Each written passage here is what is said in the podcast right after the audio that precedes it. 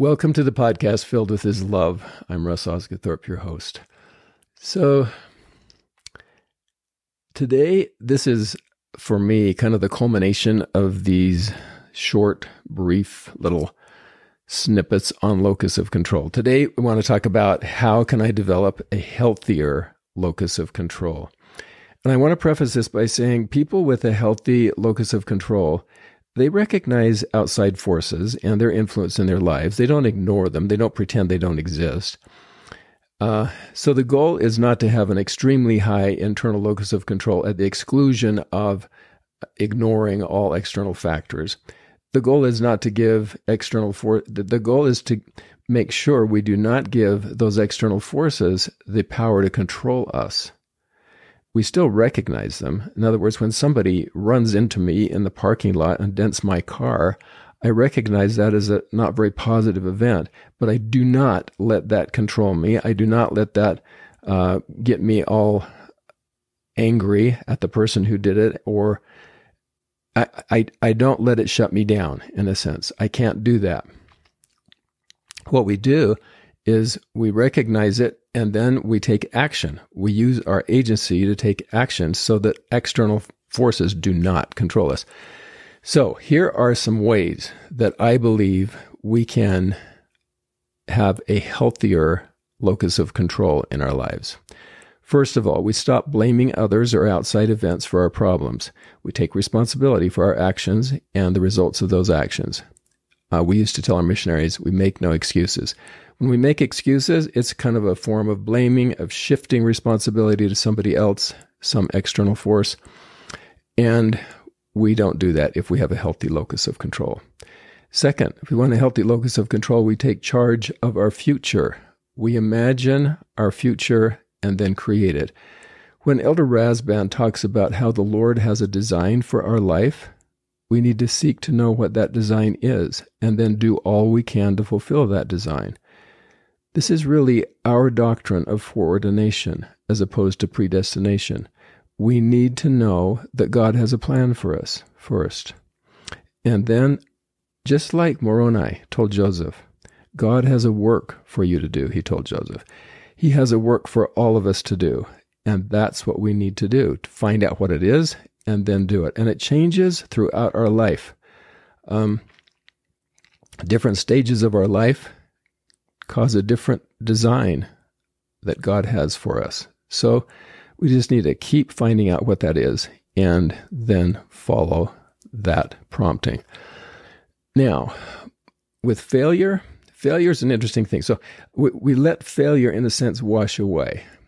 We we see failure as a way to learn more, not as a way to uh, kind of shut us down or conquer us or make us feel incompetent or all of those things. I actually don't like the word failure so much. I, I wish we had a different way of expressing it. Sometimes things just don't work out. That's what I like to say. That didn't work out. I was talking with the temple president the other day, and he said, Well, we tried this, but it didn't work. So we won't try that again. He, he said it with a chuckle because he was saying, We thought this would be a good plan. We tried it and it didn't work. And so we learned from it. And now we'll find a better way, a different way. We won't let that discourage us. That's a healthy locus of control. Now, another one we used to tell our missionaries count your successes. This is very, very important, I think. Our missionaries gave me a sweatshirt at the end of the mission. It said, uh, on the back, this is good. This is very good. Now, I, I kind of realized that I said that a lot, but they said, You said it all the time. I was always trying to help them count their successes and not focus so much on their failures.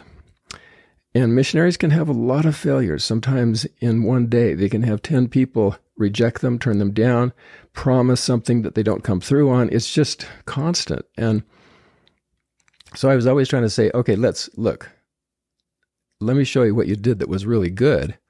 I would kind of help interpret their success for them and then say, This is good. Look at this. It's very good.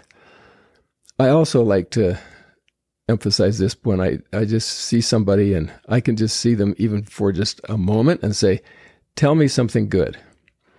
And they look up at me and say, Well, like about what? And I said, Anything. anything in your life. Tell me something that's good. The, the other day, you know, you think gossip, gossip is filled with scary stories. It's filled with all kinds of negative stuff. The news is filled with negative stuff. We don't need more of that. Um, but the other day I asked my grandson, so I said, Tell me something good. And he said, uh, Well, I just went to FSY the, for the Strength of Youth events that they have now. I just went to FSY. I said, Well, how was it? He thought for just a second. He said, Grandpa, it was the best week of my life. I like that response. I said, What made it so good? He then told me about how Elder Uchtdorf had just surprisingly dropped in on their event and he got to shake his hand and talk to him. I said, Was that the reason it was the best week of your life? He said, Well, actually, that not necessarily that just one thing. He said, Our leaders were so great. Every day we had these devotionals. And he went on to tell me some more. So when we can elicit something like that from somebody else, tell me something good. Tell me something exciting. Tell me something that's been good in your life recently. It doesn't mean we cover up the things that are problems in our lives, but it means we focus on the things that are good. Next, recognize the hand of the Lord. So, if we can see God's hand in our life every day, we will feel the strengthening power of His grace and that power will help us realize that we can do more than we thought we could do. That's why the scriptures say, with God, all things are possible. Nothing is impossible. So, this is a huge thing. And our internal locus of control rises. This is the paradox of this. We want to have a high internal locus of control, but we also want to have a very high confidence that external divine help can lift us and strengthen us. So, this is the healthy locus of control. Recognizing God's hand helps us see that we get strength from His grace, that we can do something that we did not think we could do, something that we thought at first might be impossible. So, very quickly, those are the ways that I think we can develop a healthy locus of control. We stop blaming others or outside forces for our problems. We take charge of our future. We let failure wash away. We count our successes and we recognize the hand of the Lord. Hope this is helpful. And if you find it helpful and you know somebody who needs this, I hope you'll share it with them. See you next time.